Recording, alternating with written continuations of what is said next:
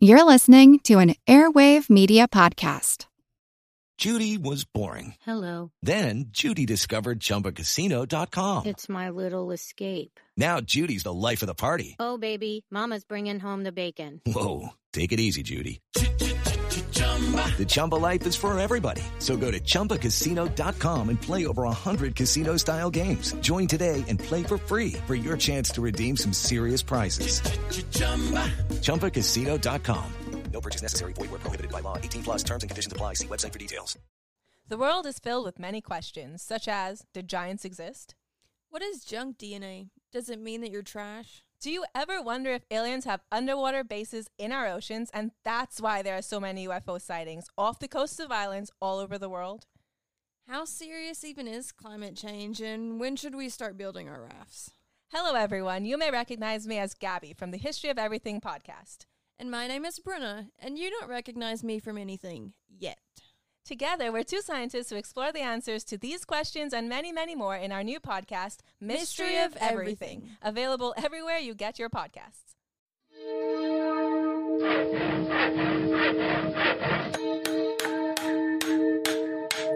Monster House presents. Monster Talk is an independent podcast production of Monster House, LLC. You can show your support by subscribing to our ad-free extended episodes at patreon.com/Monster Talk. We want to grow our Monster Talk audience, and the easiest way to accomplish that is for listeners to leave us 5-star reviews on iTunes. Positive reviews have a huge impact and only take a moment.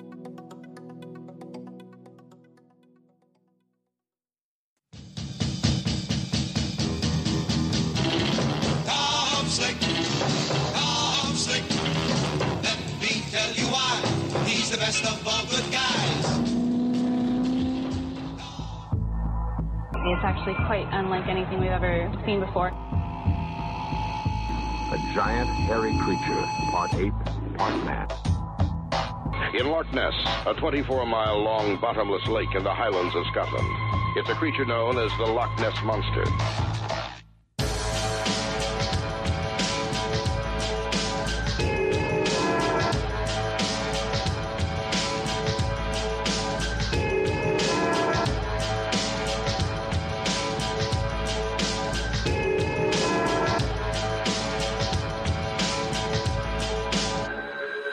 Monster Talk.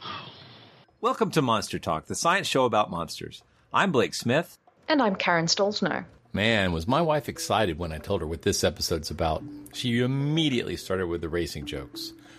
But no, this episode's about a different Tom Slick, the millionaire oil man and entrepreneur who funded Yeti research, including an expedition to try and find the elusive figure of legend and folklore. But that's not to say our Tom Slick was without representation in the world of fiction. In fact, he was the clear inspiration for the character of Tom Friend, played by American actor Forrest Tucker in the 1957 horror film The Abominable Snowman of the Himalayas. In this film, Peter Cushing plays a scientist doing research high in the mountains of this area when he gets word that a rich American adventurer is coming through. You the head man here? You speak English? You know Dr. Rollison? Rollison. Tom Friend? Oh, hi. The explorers and the scientists sit down to discuss the reason for the expedition. What evidence is there for such a thing? Photographs? Tracks? And when the whole evidence of these theories is based on a few footprints in the snow... Have you ever seen these footprints, Mr. Crocker? I have not. I have. Where? With a climbing party 2 years ago, I found a line of fresh footprints like human ones, only bigger and far broader. You didn't see what made them? I followed them for a mile or so, and then they finished on a bare rock face. It was just long enough to get a sense of what I might be tracking. You're an impressionable man, Mr. McNeil. Well, this is the sort of impression you don't forget. But wait. Tom Friend says he's got very special proof indeed. Proof taken illegally from this very lamasery where they're standing. Also, there have been photographs, Mrs. Rollison. 1951 Shipton expedition took pictures of similar footprints. They were published in the Times. If they could be made by a bear. But they weren't. Look, in your message, you said something about having special evidence. This seems to be a good time to produce it. This came into my possession a short time ago. This was stolen from here some years ago by a German explorer. Powerful beings, that probably means local gods. Now watch. The ornamentation hides the join, but it finally does unscrew, and you see... tooth. Huh. In the Middle Ages, it was a usual thing to preserve bits of tooth and bones in the bodies of saints. That's what that is, a reliquary, but of course you know more about that, Doctor. It's unbelievable. The size of it. This is an excellent movie, written by the incomparable Nigel Neal, and I think it successfully combines the serious cryptozoological search for monsters with the spiritual and supernatural nature of the folklore that center on this allegedly real creature. But as much as I love that movie, the real story of the inspiration for that character is even more interesting to me, and I hope after this episode it will be to you as well. Monster Talk. All right, we're going. We're doing it. It's happening. Finally. Yeah. Well, so... everyone's waiting with bated breath.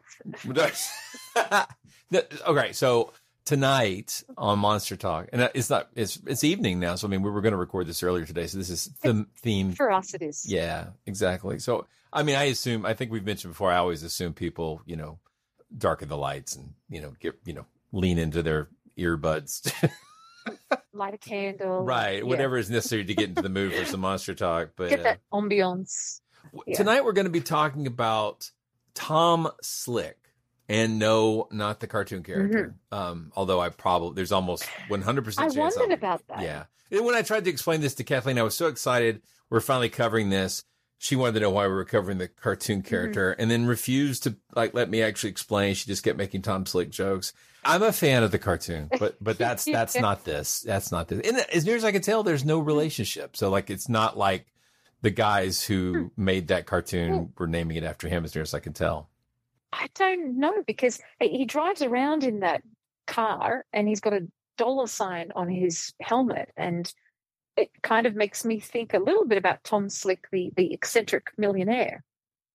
So maybe it was inspired by... It may be. I just couldn't find anything to document it. How about that? So, right. No, yeah, I couldn't either. On the other hand, it is an unusual name. So who knows? Who knows?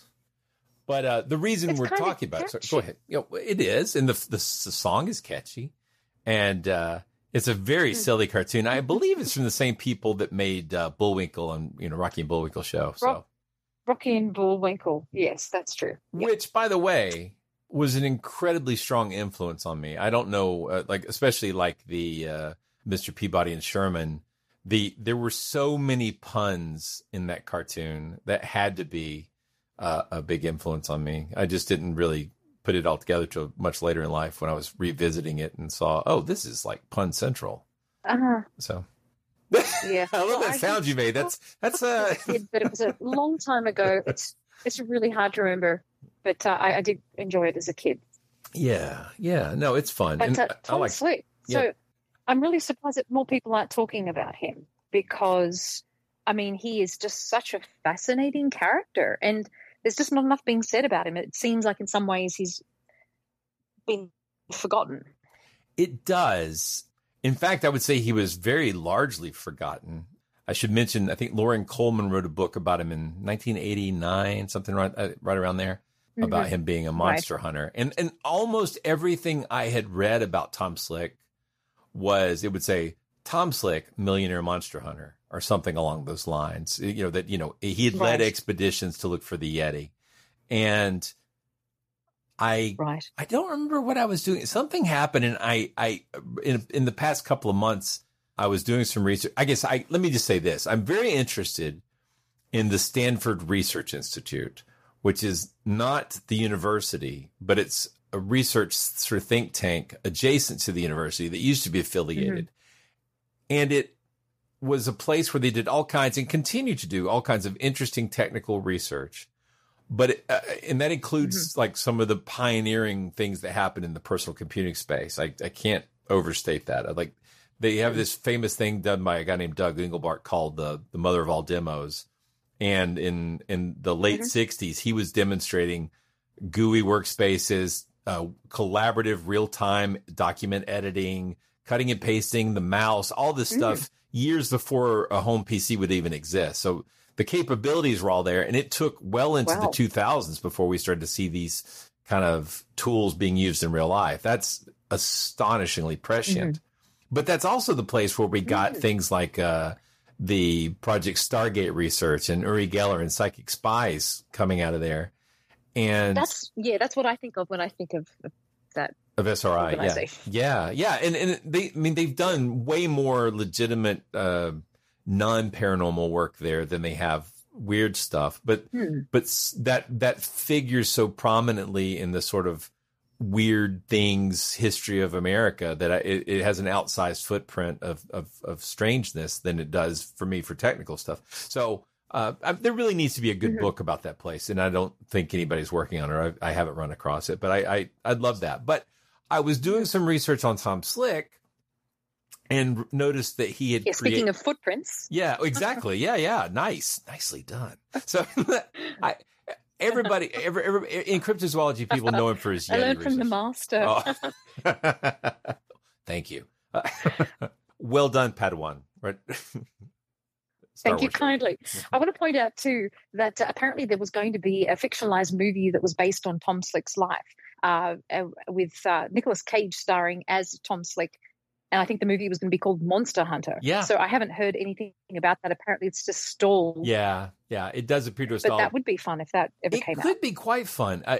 When doing research for the show, what drove me to it was running into that he had created something called the Mind Science Institute, and I didn't really see much about that, but it sounded kind of like similar.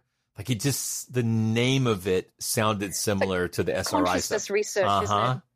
Yeah, and I've uncovered a lot of stuff now, so we'll be talking about that today. But my hunch was he must have been plugged in. If he's plugged into cryptozoology, he must have been plugged in some of this. I guess it's like this. I think of cryptozoology as being but a single thread in the huge tapestry of weirdness that is the human experience, right? Indeed, and it does attract other strange things too. It does. And I think Slick and his money ended up funding many, many threads far beyond just cryptozoology. So I was very excited to find out that my hunch was correct. So spoilers. But let's dig in. I guess I've laid out in our show notes here, not show notes, but in the notes that you and I used to prepare the show, some timelines around his life. And you've got some questions, so let's just kind of work through this. Yeah, see if we can put together a story of Tom Slick. Yeah, I will say quickly that most of my research was done using a book called Tom Slick by Katherine Nixon Cook. And Katherine Nixon, her maiden name, I believe, is she was his niece. So the Nixon family is tied to the Slick family. So in later on, he marries a woman named Polly, who's in the Nixon family. And so anyway, this book is a little bit hagiographic. It feels a little bit like it's, making him out to be a saint. We'll talk about that. But it is probably the most comprehensive also possible. I mean, I think part of her life she was working and may still be working with one of his institutes. So it's a good book. It's a very fun read. It's got some amazing photos in it. And the other source that I used is Searching for Sasquatch from Brian Regal, which we've talked about before. There's a whole section in there on the Yeti hunt that Slick funded. And it's probably the best write-up of that I've seen. So, I just wanted to give some credits for those books. Fantastic. And so, Tom Slick, I had absolutely heard about him before, but I didn't really know that much about him. I knew he was a kind of Indiana Jones type figure, and just digging into this a little bit more. I mean, he was and is a fascinating character. Can you give us a kind of overview about who is Tom Slick? Yeah, so he's Tom Slick Jr., and his father was known as the King of the Wildcats. Although I think they used to call him something like Dry Hole Tom or Dry Well Tom because he was always looking for oil and not finding it. Yeah, that doesn't sound good. No, but when he found the oil, everything changed because when his wildcat was like the first of the big American oil finds from an independent, and it was a big find. And from then on, he just continued to make money until he just sort of dropped dead when Tom was only 14, Tom Jr. Yeah, I think he had a heart attack. He was only about 46. So that's pretty young. Yeah, pretty young and unexpected. But the father had, prepared. I mean, they were very well set up financially. Everybody had a trust fund. Mm. But Tom Slick Jr., we're just going to continue to call him Tom Slick for the rest of this. But he was 14 and suddenly became the man of the family. He was sent off to a fancy boarding school in New England and didn't like it. But he got a good education, and he ends up in 1937, after he's finished school, he does one of those classic, let's go to Europe, right? I now see the world for a few minutes, right? And so he goes, and everybody talks about him stopping in Scotland to look for the Loch Ness Monster. It's interesting. He travels all over Europe, and I noticed that in Brian Riegel's book, Riegel mentions that he also traveled to Nazi Germany and to Soviet Russia. And then there's allegations, or I shouldn't say, there's a hint that, he might have gotten a taste for Nazi memorabilia. I saw nothing to suggest he was in any way Nazi sympathetic or anything like that. But he also was interested in Nazi gold after the war. So, yeah, I mean, I'd heard that he was interested. I mean, we're going to get into this later anyway, but that he got interested in this kind of thing, finding out about the discovery of the panda. Yeah, there's several things going on there. So let's you're right. Let's hold off on that just a little bit. So he comes back from Europe, and then he's got this girl named Betty that Betty Lewis. He's interested in. They have a very volatile relationship.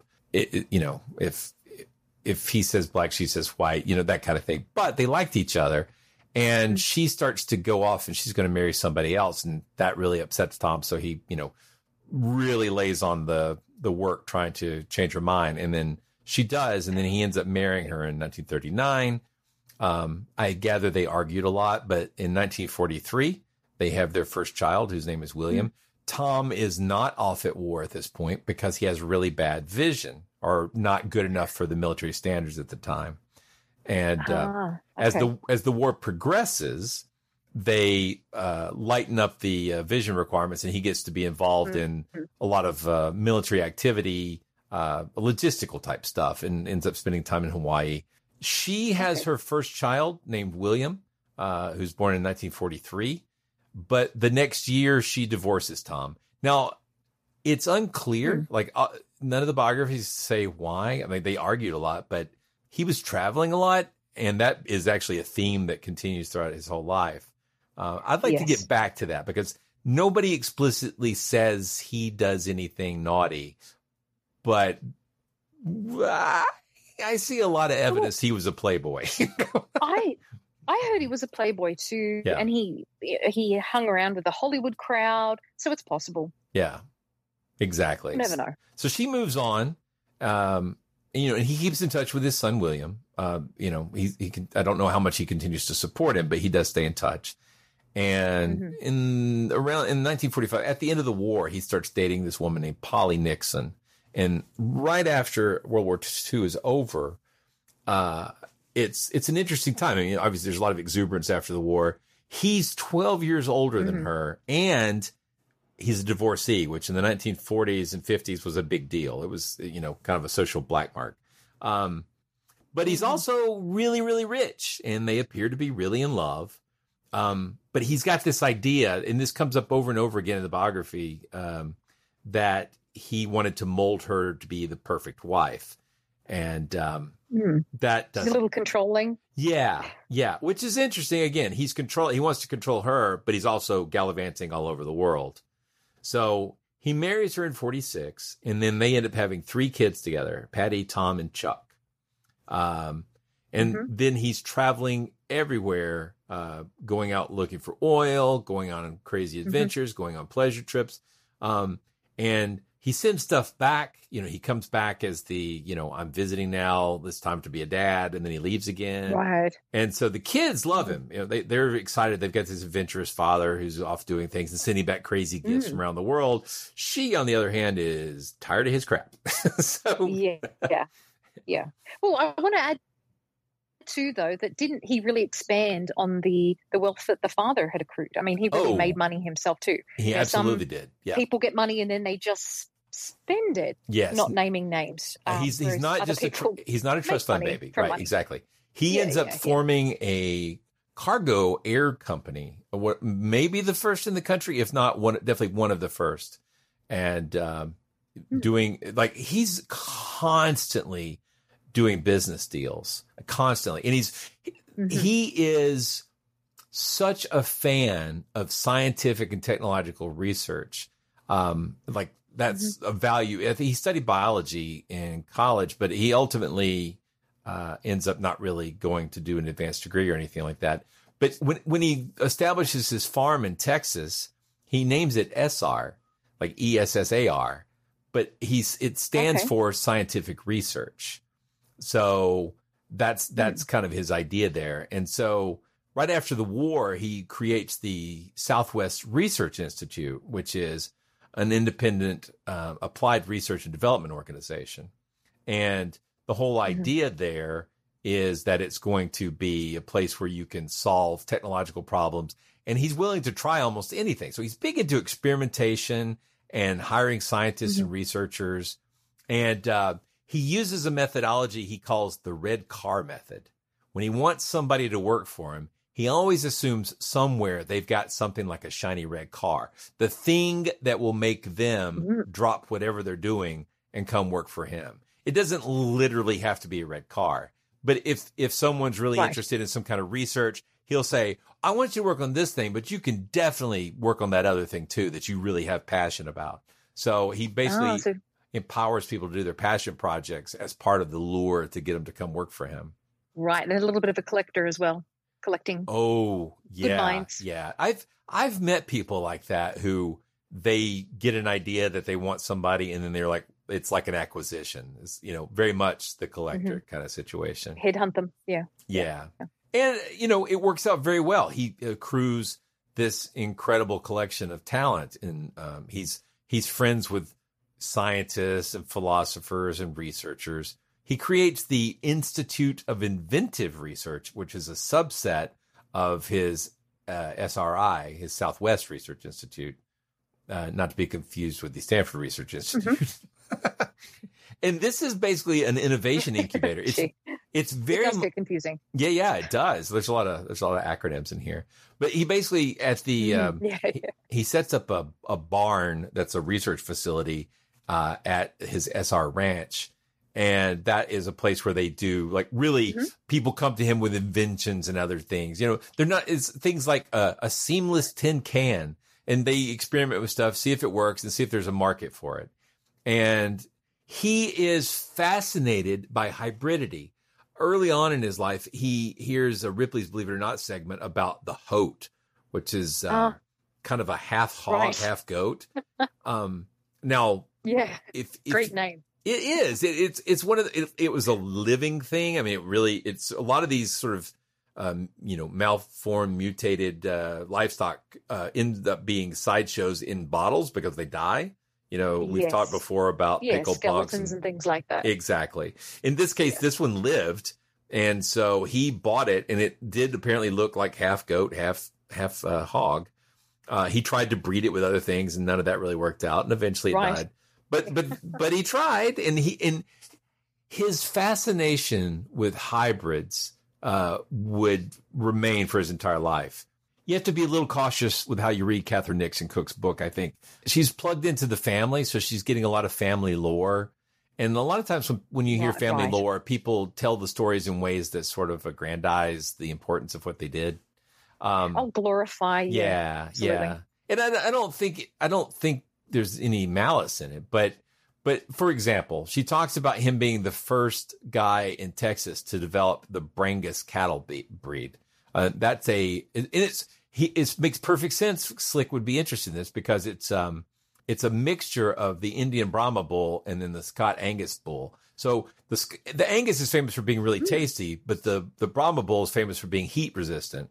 So there's a Brangus Breeders Association, and on their website, they describe it as being, he's one of several people who across ranches at the same time were working on breeding this mixture. And so they've eventually settled in on a particular ratio of Angus and Brahma to make these cattle. But they're quite hardy and apparently taste good. But you could still find them today, and I could put links to that in the show notes. But as he's traveling around the world, he's constantly looking for different plants that might thrive in America, different fish that might thrive in America. Which, you know, you coming from Australia, you're aware of what the hazards of that can be, bringing in something that this might thrive, says guy in kudzu-covered South Georgia, right? You know, it's like Australian custom laws are amongst the most strict in the world. I mean, you know, I've gotten into trouble in the past for taking cookies and biscuits and things into the country. And I mean, yeah, you basically get thoroughly searched and have to dump anything that you've brought into the country in terms of food and just anything that they deem to be suspicious. They're very cautious.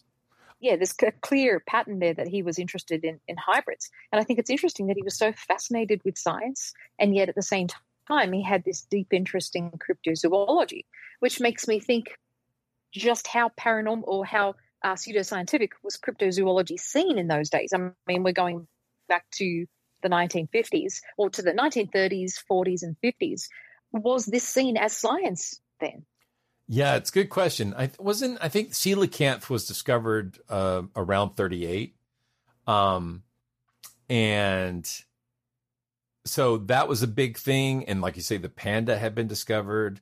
And this is just before Bernard Heuvelmans releases his book, On the Track of Unknown Animals.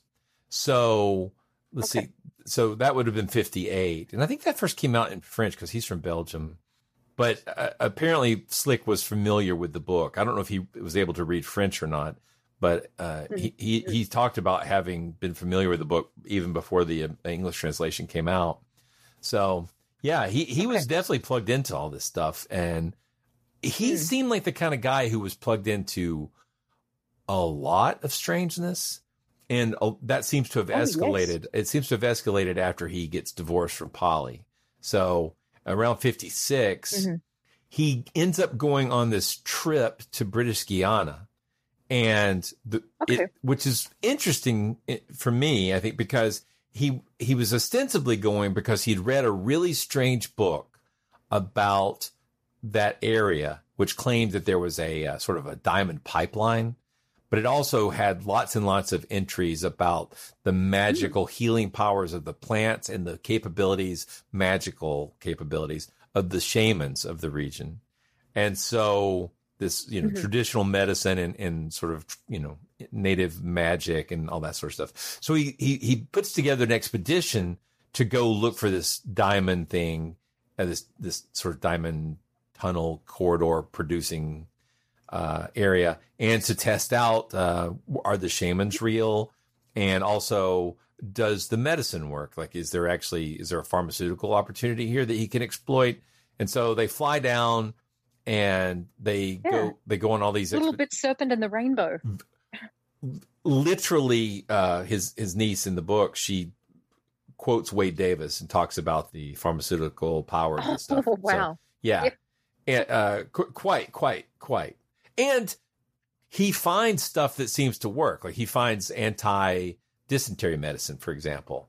But he also tries out, according to the notes in the book, they don't go into explicit detail about what he tries. But while the shaman claimed to have like go to other worlds and, you know, the sort of things, sounds very much like the kind of things you can experience with ayahuasca, where you know, they talk about you traveling to other dimensions and having your ego deconstructed and reconstructed and all that sort of thing, being able to fly. He doesn't get any of that. He says he never flies any further than his hammock when he tries the medicines. But there's also a funny story about him. He's very adventurous and wants to try different cuisine. And at one point, I guess the people he's traveling with, they get tired of like him doing this, and so they agree to try some of the local cuisine, which is apparently a dish made from octopus, and it makes everybody sick. And after that, he agrees to eat the regular food that he's familiar with. So I thought that was kind of funny. Well, did you hear about the accident that he had at the end of that trip? He was on they're on a plane trip. The plane crashed. Right. As they're getting ready to come back, he's coming back, but he's leaving behind two of his partners. And the plane's new. The plane was totally serviced. And as it's trying to leave the flight path, it crashes into some of the giant anthills at the end of the runway. And they, you know, they thought maybe it had been sabotaged because it would have been very unusual for it to malfunction, being, you know, everything checked out, new, etc. But they never ran it to ground as, like, you know, being anything. They get the plane fixed, get him back to America. He leaves behind two colleagues who continue the research. They do another year of research. And as they're winding up, they've got all their stuff together. They decide to go on a canoe trip down the river as a sort of adventure. Compared to all the things they've done before, they think this will be no big deal. But there'd been a lot of flooding.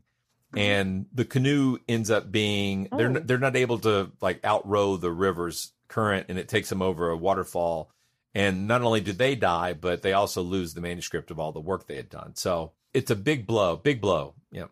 I don't know where this fits into the story, but what I'd read about was that when he was involved in that accident, he was stranded in the jungle for 2 weeks, and he was living with a tribe and subsisting on parrot meat. So I don't know if that's correct, but he was at an airstrip. It crashed at the end of the airstrip. I don't think so. Yeah, that's not, at least. Yeah, that's not exactly in the jungle. Right, exactly. That doesn't really match up with what Miss Nixon. I keep wanting to call her Miss Nixon. It's Nixon Cook. That's so. Miss Cook. Miss Cook. That's a good story, though. Right. It's a very good story. Lucky Land Casino asking people, what's the weirdest place you've gotten lucky? Lucky? In line at the deli, I guess? Aha, in my dentist's office. More than once, actually. Do I have to say? Yes, you do. In the car before my kids' PTA meeting. Really? Yes. Excuse me, what's the weirdest place you've gotten lucky? I never win and tell. Well, there you have it. You can get lucky anywhere, playing at LuckyLandSlots.com. Play for free right now. Are you feeling lucky? No purchase necessary. Void where prohibited by law. 18 plus. Terms and conditions apply. See website for details. Hello, I'm Paul Giamatti. And I'm Stephen Asma. Each week on Chinwag, we dig into the weird topics you wonder about, that you care about, the stuff none of us are totally sure of, like the Bermuda Triangle, Mothman, consciousness, philosophy, UFOs, ghosts, or, say, Bigfoot. So who's to say that there's not alien species that are Sasquatch? Like, I've seen a ghost, and I would hear something walking and breathing. Maybe every path is right. I will accept as a premise that every path is right. That is a face on Mars. Eyes, nose. It kind of looked like Wilson the volleyball. Some people enjoy the waves or whatever crashing, and I enjoy listening to a quantum physics audiobook. I do think there are many things in the world that we just don't understand and probably won't understand. That's our whole show. So join us every Wednesday on all major podcast platforms, and find us on Instagram, TikTok, and Twitter at ChinwagPod and Wagon. To be honest, to be clear, there are not a ton of conflicting stories, but each one of his adventures seems to have a variety of tales that come out of it. And some of them don't seem, I mean, they some of them may have been embellished and some of them might be misremembered, because he's done a lot. Like, he went on a lot of trips and had a lot of adventures. But out of these things, you know, he sends back samples. Like, the whole time he's sending back things to have them checked to see if they're any good or not. You know, do they work? Mm-hmm. Now, what's interesting is we have to go back in time just a little bit. And I want to kind of give some context here. In 1949, Mao Zedong leads the communist takeover of China. And so that is a big change in China.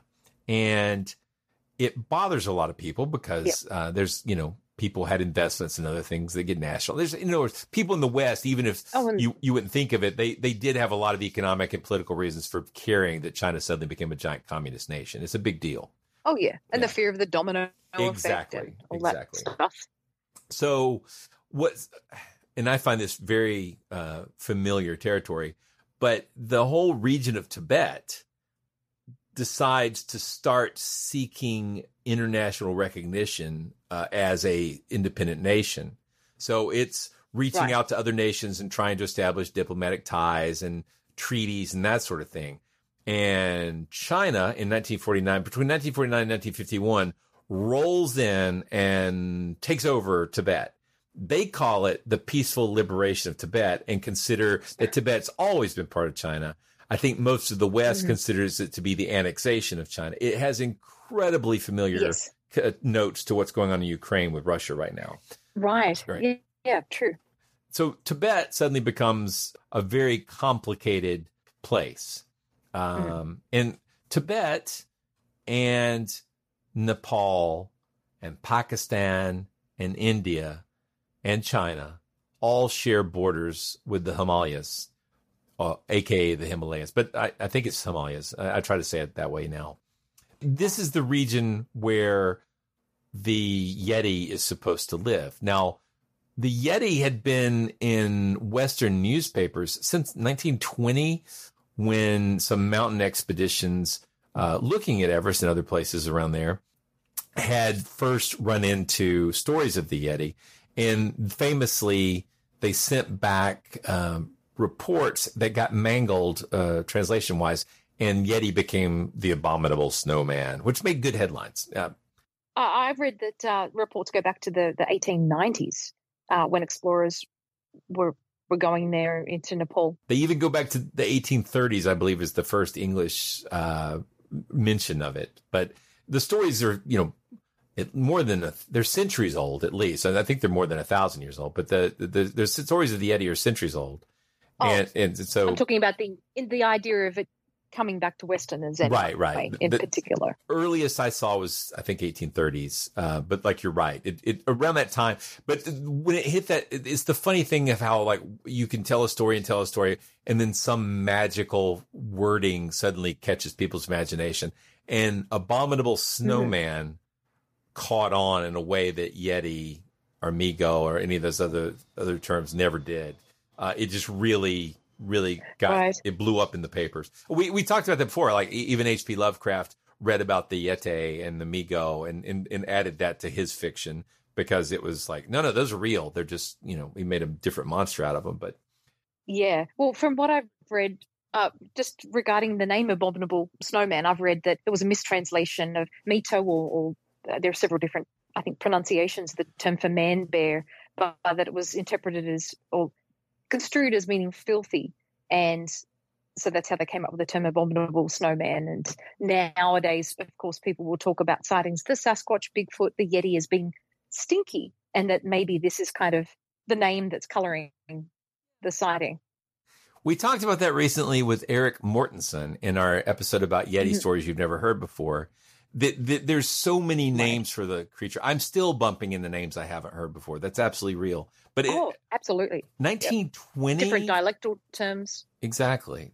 And they mean different things in different parts of the world. Like it's all sounds like roughly the same creature, but there's actually probably a couple of different animals at the root of this. And then a lot of folklore that's supernatural and magical and has nothing to do with real animals. So, and we talked in that episode a little bit about the sort of colonial nature of cryptozoology coming in and sort of, we're going to give you the scientific explanation for all your magic stories, that sort of thing. And it's like that, so there's a lot of that going on. The mighty Westerners with their mighty science coming in to tell people what's really up. 1920 was C.K. Howard Berry expedition. That's where we got the garbled translation. A newspaperman named Henry Newman in the Calcutta Statesman mistranslated the words to be abominable snowman. That's the original place of that. And but in 1951, great name though. Oh, it is. No, and it's fun. I mean, I've been looking at the British newspaper. In fact, I should put some of those in the show notes, some of those reports, because it's really interesting to see the old newspapers and how they were describing these things. Sure. And you may think abominable snowman, it's a hairy monster, but then some of the stories coming out of those expeditions were they saw barely dressed humans with primitive like bow and arrow weapons walking around in the snow, which again, like Neanderthals, yes, exactly. Like so, maybe a primitive human, but doesn't sound like a hairy monster. So it's like ghosts. Mm-hmm. It's like these things could be lots of different things, and you got to figure out what people mean when they say certain words. Oh, absolutely, absolutely. When you're dealing with different languages and different cultures, And it's a honking big region. I mean, like as I just named off the countries that touch the Himalayas or the Himalayas, it's a lot of different places with different. Yeah, different in the languages and the cultures and the religions and oh goodness gracious. Okay, it's a lot. But so 51 rolls in, and Eric Shipton's expedition to try to go into the sort of region towards Everest. He's trying to get to the 29,000 foot peak of Everest. They see, I think it's in the Gauri Sankar region, a bunch of tracks, and they take photos of them. There's this big long string of footprints, and they're bigger than the snowshoe prints. There's a famous photo of one of them next to an axe. Famous photo. Mm-hmm. Yeah. And so it became that did the 1952 equivalent of going viral. Especially there was a Popular Science article in 1952 that showed the photos and talked about this. And I think that was sort of what the Shipton trip in particular was probably what got the Yeti into Tom Slick's mind. Right. But there was a lot of interest in sending a scientific research team to the region to find out what was going on. Mm-hmm. But, and I think this is important, there was also a lot of political interest in finding out what the heck was going on with China and Tibet, and basically what's the geopolitical situation there. Because, you know, if by this point, Britain had left India. And so there's all these regions where there's, you know, superpowers are basically jockeying for position. Countries are trying to maintain their independence. India and Pakistan had been split up by the Brits. And I mean, just there's a lot going on. So for the, it's not the CIA yet. It's the OSS, I think, or maybe it becomes the CIA right around that time. This is all right around that same period. There's a lot of interest in people sending spies to find out what's going on. So it's too much of a story to explain here. In any kind of like if you want to really see a good summary, check out Brian Regal's book, because he does a beautiful job of not just breaking down the story of who might have been a spy, who was definitely a spy, and who we don't know. He also gives you background on the different characters. There's a guy named Dylan Ripley, definitely a CIA spy, but also an ornithologist. There's a Russian guy named Boris Lasanovich, who is in the region. He's called Boris of Kathmandu. And he's kind of like the fixer in the Kathmandu region. So if you want to go through and do any kind of expedition, you need to stop and talk to him to get equipped properly. There's a anthropologist, Carlton Kuhn, who's very famous, but also had some super controversial racist ideas that the fascists and Nazis liked. With you talking about Boris makes me think of Rocky and Bullwinkle. Again, exactly. Yeah. Boris. Yeah. So... yeah, exactly. Life magazine was run by a guy, like Time, Life, that whole sort of conglomerate was run by a guy named Henry Luce, spelled Luce. And he was fiercely anti-communist, and he loved Chiang Kai-shek, who had been the leader of China. So he was really annoyed at everything that had gone on. And he was also really interested in the Yeti story. So he was trying to put together an expedition. And so Tom Slick basically gets into competition with Henry Luce over who's going to put the expedition together to go find out the real story of this Yeti. And this is the crazy part. Meanwhile, 1956, while all this is going on, they're like trying to put this together. Peter Byrne finds out about this because he's sitting at a campfire with Tenzing Norgay, who later goes with Hillary to the top of Everest. He's later one of the two that makes Edmund Hillary. That's right. And so Byrne hears directly from Tenzing Norgay that there's this guy named Tom Slick, who's a millionaire who wants to find the Yeti. And so Peter Byrne's like, whoa, wow. So Peter is like a 24-year-old Irish guy who's working on an Indian tea plantation. Or I shouldn't say that. Excuse me, a Darjeeling. That's Darjeeling, India though, right? I think that's India. It is, a town in India's West Bengal state in the Himalayan foothills. Exactly. So Byrne has been working on a Darjeeling tea plantation, but that's his primary job. But his secondary job, to make extra money, he uses his tracking and hunting skills and leads people on tiger expeditions. And so he's built up a reputation as a guide and a hunter. Mm-hmm. And he's clearly an adventurer. He's young and, you know, interested in this stuff. He's hanging out with exactly the right people to find out about this Slick expedition. He sends off a letter to mm-hmm. Slick, and Slick, lucky for him, Slick has a girlfriend in India named Kathy McLean. Now, Slick met her not in India, but then like he's kind of like entranced with her. And then she says, yeah, well, I got to go. I'm moving to India. And then so she continues to send him letters, McLean sent Slick letters back from all her travels. So when Bern writes to Slick saying, hey, I'm interested in hooking up and doing this, Slick uses McLean as an agent to talk to Bern and sort of make the arrangements. I think Kuhn was also in on that meeting. So they get together and have a powwow or whatever you want to call it. They get together and they hammer out the details. And that's how the Tom Slick expedition initially gets started. Like that's going to be the Tom Slick expedition. Wow. That's quite a story. It is. It's a really interesting story because Slick basically scoops Life magazine out of the way. And he ends up getting a little bit of additional funding from another oil guy. And so I think it's Slick Johnson, if I remember correctly. And that's how the funding happens. But Slick goes himself. And the weird thing is he's been working with all these scientists and spies to prep for this deal. Mm-hmm. But as he's getting ready to like make the final, like put the package together, if you will, he suddenly kicks them all to the curb and just has the adventurers go. They don't take the scientists with them. They have a network of people to send samples to, but it's like the He-Man Monster Hunters Club going to look for the monster, and they're leaving the scientists on the curb. Right. Which Regal points out means it's still a valid way to do the business, but it's not good because now they don't have anyone on the team who can discern what's good scientific evidence and what's garbage. Exactly. It's not proper field work at all. Exactly. So that kind of breaks down from being a interesting anthropological / biological hunting trip with real scientists, you know, into a bunch of adventurers who, you know, have bags and jars to put stuff in. So, and some bias as well. Yes, exactly. Now I'll say this, Slick seemed open to almost anything, but he did seem to also have some critical thinking skills. Like he wasn't duped by everyone who came along, but he did, he was way more open-minded than your average scientist, I would say. Well, what I think is interesting is, wasn't it around this time that the Nepalese government forbade foreigners from killing a Yeti? I believe along the lines of what happened to the first panda. Yeah. I believe they were like 4 days, either 4 days into or 4 days before they started their expedition. I think it was 4 days into it when the Nepalese government passed a law saying you can't hunt or capture a Yeti. Yeah.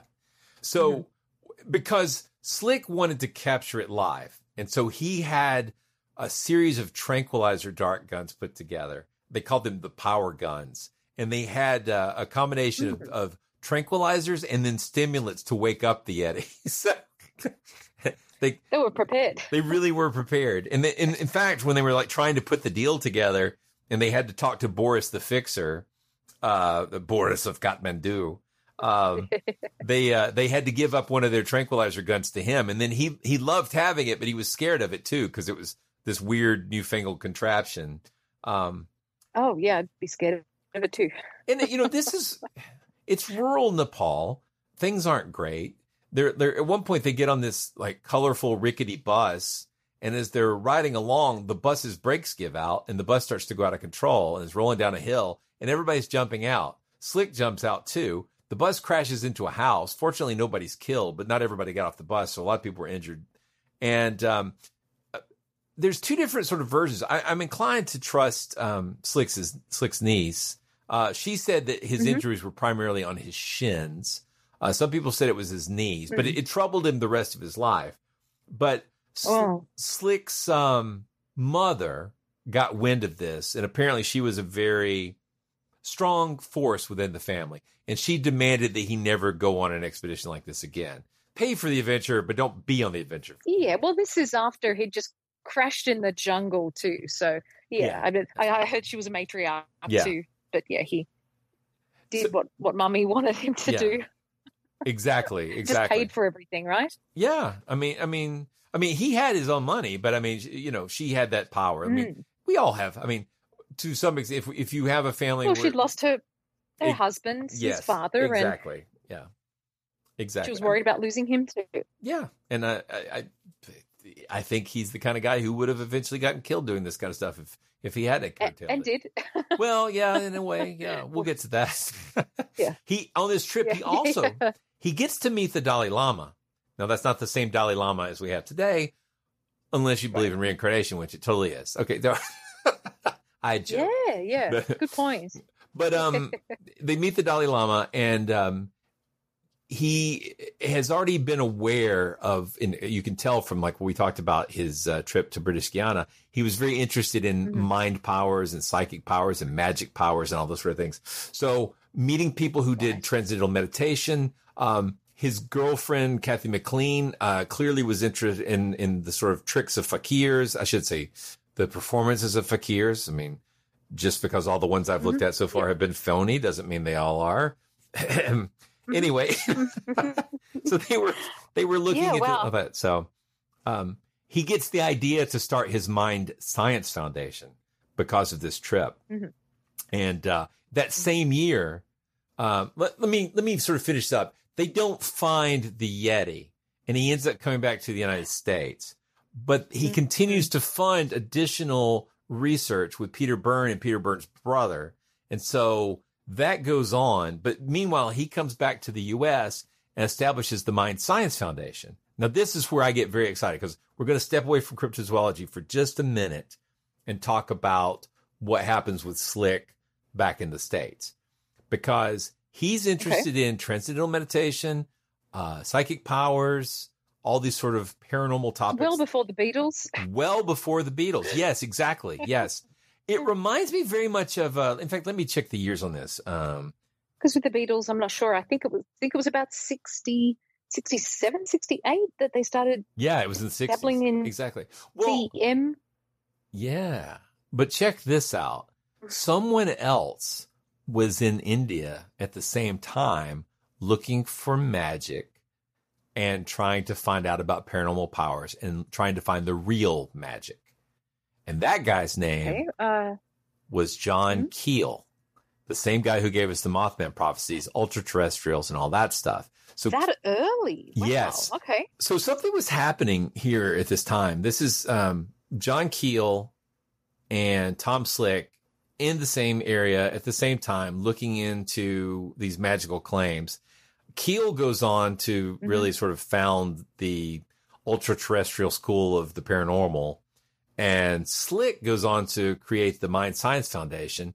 And he starts working with people, looking for people who have psi powers. And that includes famous psychic Peter Herkos. And he meets... he watches TV and he sees a performance on TV of a guy doing levitations.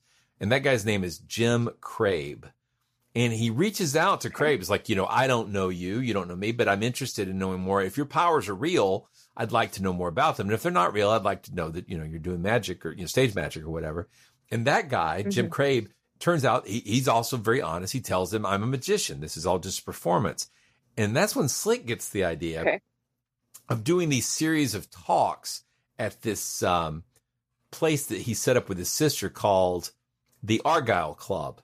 Now, the Argyle Club is kind of like a country club, but it also has like fancy, very complicated dinner parties with all kinds of intellectuals and, you know, people from different areas of expertise. At this point, I'm basically in love with Tom Slick because that has been a fantasy of mine for decades, to be able to fund some kind of place where people with different areas of expertise can meet up and discuss things over dinner. Oh my God, I would love that. So I didn't know anything about this. This is cool. Yeah. And so he decides if he's going to have these dinners and have psychics there, he should also have magicians so that he can sort of have a control / can they reproduce the same effect? And that's like, he called it part of his sense of fair play. But it's very reminiscent of the stuff Randy was doing, James Randi was doing later. Very much so, yeah. I wonder if Randy was familiar with all. I mean, he probably was. Now, I know around this same time, Randy was interested in archaeology and I don't know, that might have been the early 60s, but I know Randy went on like some crazy expeditions of his own, like grave robbing with Jim Mosley in South America. And it was an interesting time. By 1958, Slick has also co-written a book called A Permanent Peace, which he considers to be a roadmap to how we can have world peace and not end up in nuclear war. So he's a little bit ahead of the peace movement as well, which I think is kind of wild. Yes, yeah.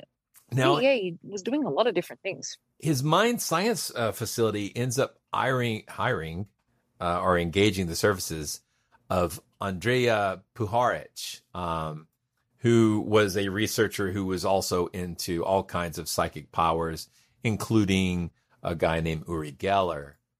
Now, he hires a Indian doctor named K.T. Jahagidar, who is going to study mental healing. And he hires a fellow Texan named C.V. Woody Wood Jr.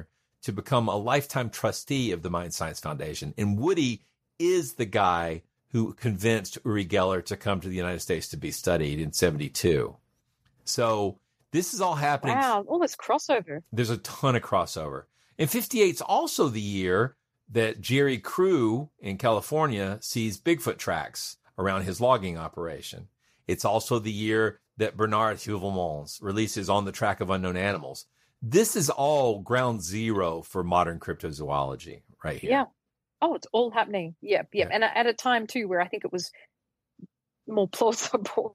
Oh, yeah, for sure. I mean, the research, you won't hear any criticism from me that the people were interested, curious, in experimenting and researching, and they never will, because if we sat in our chairs and said that's not real, that doesn't actually test anything. So now once you've established it's not real, maybe it's kind of silly to keep at it, but, it's good to do the research. So indeed. But you're getting up to the really fun stuff now. Yeah, I'm excited. So all the time this is happening, he's setting up this Mind Science Foundation.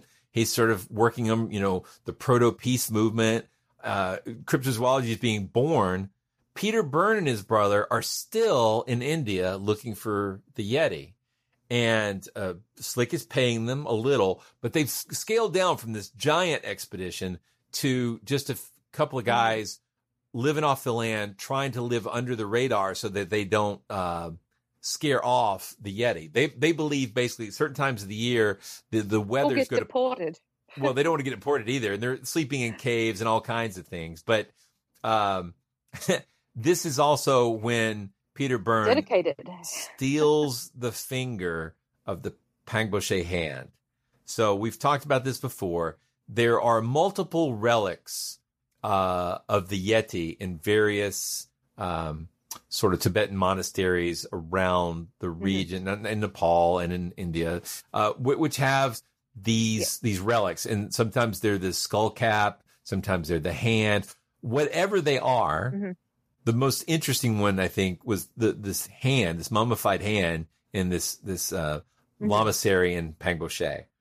And they're important to these monasteries because they're believed to protect the monastery and protect the town nearby, and that if someone steals it, if it's destroyed or lost in some way, that's going to bring bad luck and misfortune and also I mean, in the area. And I think in this one the story is that the Yeti helped build the lamasery, I believe is the story. So, or if it's not this one, it's one of them. There's some very interesting folklore around that, and that reminds me very much of Solomon hiring the jinn or demons, depending on which version you listen to build the temple, that sort of thing. Yeah. I said hiring, controlling with a ring, same difference, but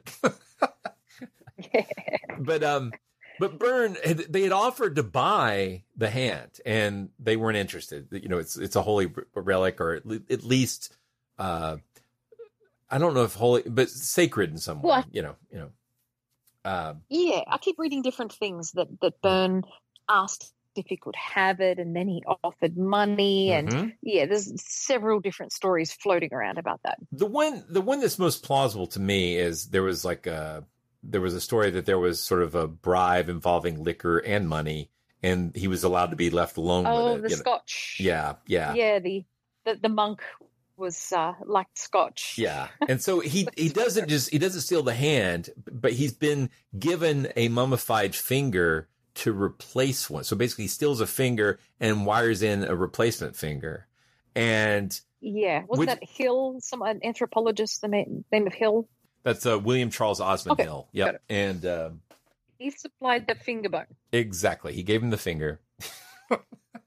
And then Byrne gave the monks the finger.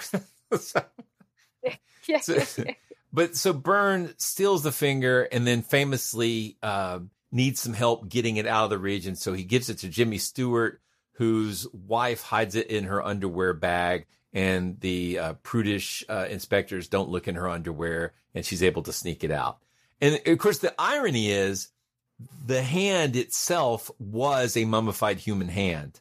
So Byrne brings a finger of a mummified human hand to replace a finger so they can evaluate what the original thing is, and it, too, is a hand. And then even weirder, when Brian Sykes was doing his Yeti research, they found the finger. It had been like in storage in a museum or a research facility.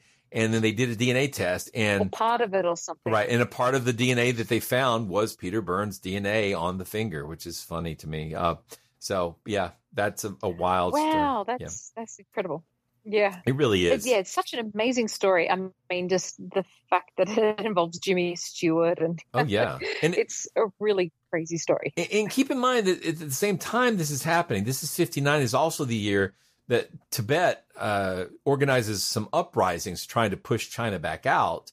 And China crushes it. Oh, yeah, there's a lot going on there. And the Dalai Lama's exiled. That's when all that falls apart over there.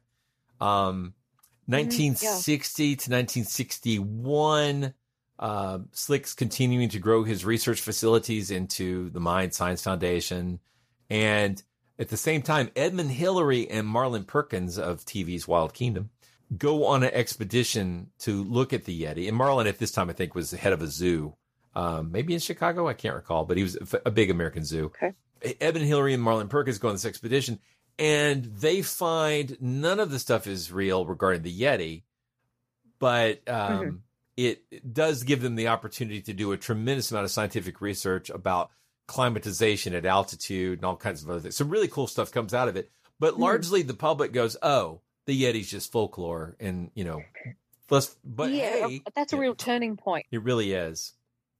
And the Yeti's folklore, and Byrne gets a letter. Byrne's in a cave with his brother trying to not freeze to death when a runner shows up with a letter from Slick saying, you need to come back. We're going to go look for the Bigfoot, right? He focuses on America instead. Right, which is, you know, less expensive, certainly politically safer. And ultimately, you know, leads to Peter Byrne becoming one of the so-called four horsemen of Bigfootery. So Byrne is still alive as we're recording this. He's quite old. To my knowledge, has never found Bigfoot. Yeah, it'd be fascinating to speak with. It would be. He seems like an interesting character. 1961, Ivan Sanderson releases his book, Abominable Snowman, Legend Come to Life. And in 1962... Slick has lots of plans, but he goes to Canada on a hunting trip, and he is flying over Montana when apparently his airplane, the plane basically disintegrates and is scattered over, a mile of territory, and the pilot and Slick are both killed. I find that kind of interesting, but there are conspiracy theories associated with the crash that there were people out to get him, that someone caused the accident. Even theories a la Elvis that he's still around. You know, it's funny when I look at pictures of him, I couldn't imagine Nicolas Cage playing him, but I could totally. He looked a lot like Philip K. Dick, or maybe, you know, when he was younger, he looked like a Michael Biehn, the guy who was in Terminator and the Abyss. So, you know, well, if listeners are curious, you can go onto YouTube and you can look up Tom Slick, and there are a lot of home videos of the family. So they had a camera and they were filming all different kinds of things. Most of it's kind of hunting and that sort of stuff, but it's interesting just to see footage of him and his family and friends. But it's there's a lot of about him out there still. Absolutely. So I just wanted to like talk about his legacy for just a second. In addition to funding these institutes, which by the way are largely still in existence, the Southwest Research Institute still there doing research and development. The Institute of Inventive Research closed. That was sort of like a practical, that was the one we called an incubator. The Mind Science Institute still out there.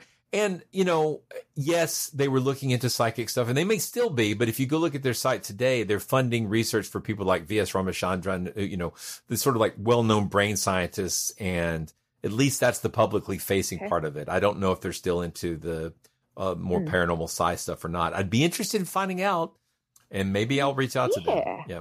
But I'm thinking about all the other things that he did too. I mean, didn't he fund expeditions to search for the orang pendek? Oh, I didn't see that. At one point. Yeah, didn't see that in any of the stuff I read. So it's possible. Yeah, that's what I've heard. So yeah, he didn't go there, but that he was funding some work in Sumatra.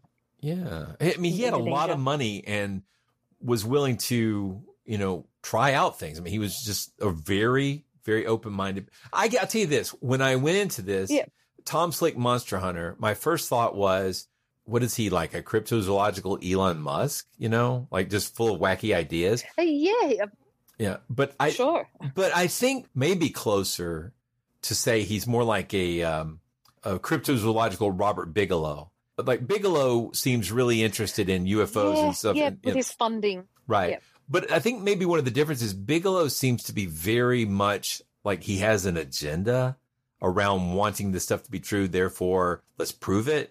And I think Slick was more, it seemed to be more, is this stuff true? Let's go find out. And that's open-minded. That's a big difference. Like, it's a big difference. He wasn't trying to prove, he was trying to find out. I mean, like, he didn't think it was real, therefore let's show him. It was more like, maybe it's real, let's go see. Or that's the vibe I got. True, yeah. True explorer and researcher and investigator. Exactly. And he founded the Texas Biomedical Research Institute, I think, and that's, I think he started at 41. It became this new name in 52, but it has, I think, the largest collection of living baboons in the world, like maybe more than even wild troops. So that's, it's definitely the largest in captivity, and they're doing all kinds of strange. It's the largest privately owned bioagent research facility. They've got like the biggest cluster of statistical gene research computing.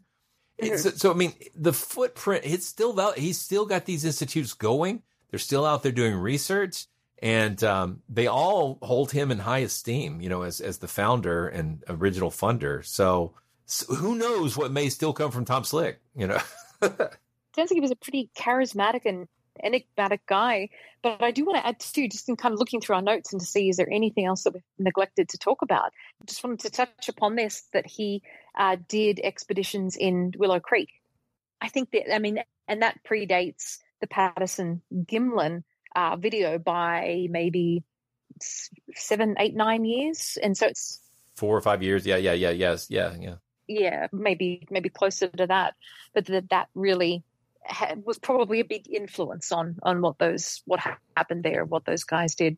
For sure. I mean, I think if you listen to all the Monster Talk episodes we've done covering that area of Bigfoot research, it's a fascinating timeline of people and characters and activities, and all of it's been molded into a sort of short mythology of American Bigfootery.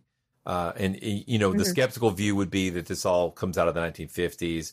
And of course, cryptozoologists have now sort of backfit lots of giant hairy man stories into being part of Bigfoot lore. And so there's definitely multiple ways to look at it. But Tom Slick's, again, footprint. I haven't done many puns in this one. And I'm very fascinated by this topic. So I'm kind of focused on getting the times and stuff right, but sure, it's I mean, his impact on this is enormous, but not just that. I mean, his impact's much bigger in American weirdness. He's got, like, say, a big old chunk of the tapestry's got Slick's name on it, right? And indeed, yeah. This is not meant as an insult at all, but I would say that one of the things that I thought was amusing was in her book, Cook talks about. First of all, I didn't realize that Neiman Marcus was a Texas company. I always thought of it being up in the north somewhere. But apparently Neiman Marcus was a Texas department store first. And Slick, I had heard that, yeah. Yeah, Slick was friends and a big customer for them and would use them to send special gifts to people in his life, right? Whether those were family members or the many, many, many women that he gave special gifts to. He seemed to he seemed to have a woman in every port, as they say. So when I hear about these divorces, there's no talk in any of the book about, well, Tom had been seeing some other people and got caught. That's never mentioned. But when you look at how much of a player he was after the divorces, I have to wonder if maybe that there wasn't a little... Chances are. Yeah, maybe this is being written in such a way it doesn't make him sound like a jerk. Those times and that kind of money, I think so. Right. I mean, it was the age of Mad Men. And he was one of the richer people in the world, you know. Yeah, it definitely. And a mummy's boy, so he was a little screwed up. Yeah, also possibly true. Yeah, he had a lot going on there. He had a lot going on. But a fascinating character. We should add to just mentioning his mother.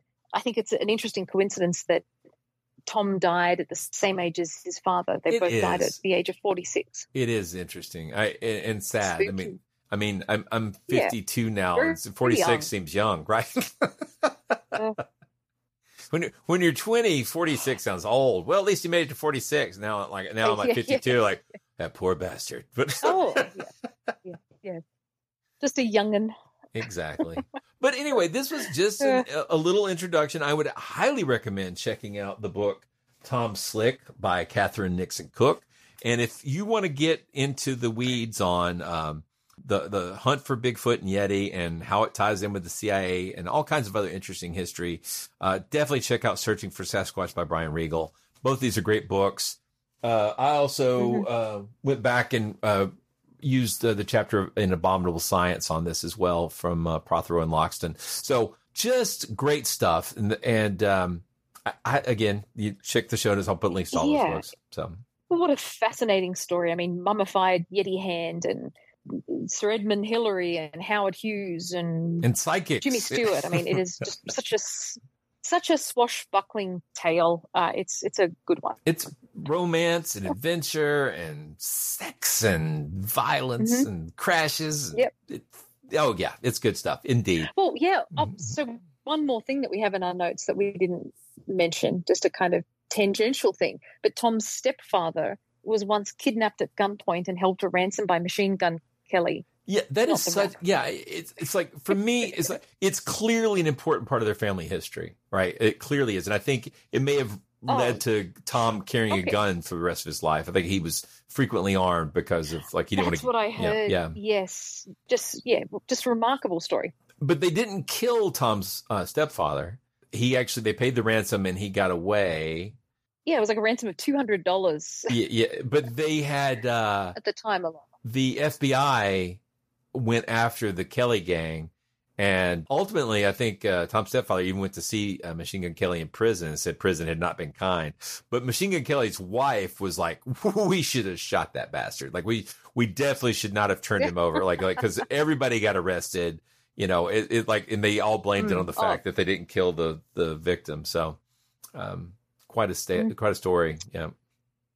Oh, yeah. On top of everything else, too, it's just indeed a remarkable story, and it's definitely like urge listeners to read up on it more if they're interested. Yeah, and I mean, again, his legacy may not be done. He's got these institutes still out there working in his name, so you know who knows. Anyway, that's our introduction to Tom Slick. Quite an American character. Yeah, the story continues. Yeah. Oh, absolutely. Yeah. Okay. Well, good fun to talk about. It was. I really enjoyed this, and it was great fun researching it, and I appreciate you talking with me about it. Oh, yeah. Thank you for all the research that you've done, too. You really read a lot on this. It was good. It was fun. It was fun. I had a good time. Monster Talk. You've been listening to Monster Talk, the science show about monsters. I'm Blake Smith. And I'm Karen Stoltzner. You just heard a Monster Talk discussion about the fascinating life of millionaire philanthropist, entrepreneur, and paranormal adventurer Tom Slick. Check our show notes for links to the books used in the research for this episode. We hope you've enjoyed this episode of Monster Talk. Each episode, we strive to bring you the very best in monster-related content with a focus on bringing scientific skepticism into the conversation. If you enjoy Monster Talk, we now have a variety of ways to support the show, all with convenient links at monstertalk.org/support. That's monstertalk.org/support. We have links there to our Patreon page as well as a donation button. Another great way to support the show is to buy books from our Amazon Monster Talk wish list, which directly helps us with our research. We love used books very much, so don't feel compelled to buy new ones, and we love Kindle so we can share our digital libraries with each other.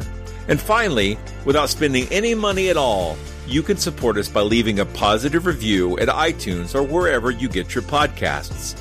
Positive reviews help keep us visible in iTunes, which is a great way to help us find new listeners. And please share our show on your favorite social media platforms. Monster Talk's a proud member of the Airwave Media Podcast Network, home of such shows as Therapist Uncensored, Subtext, and Small Things Often. If you'd like to advertise on the show, contact sales at advertisecast.com. Monster Talk theme music is by Peach Stealing Monkeys, and Karen and I thank you for making Monster Talk part of your listening life.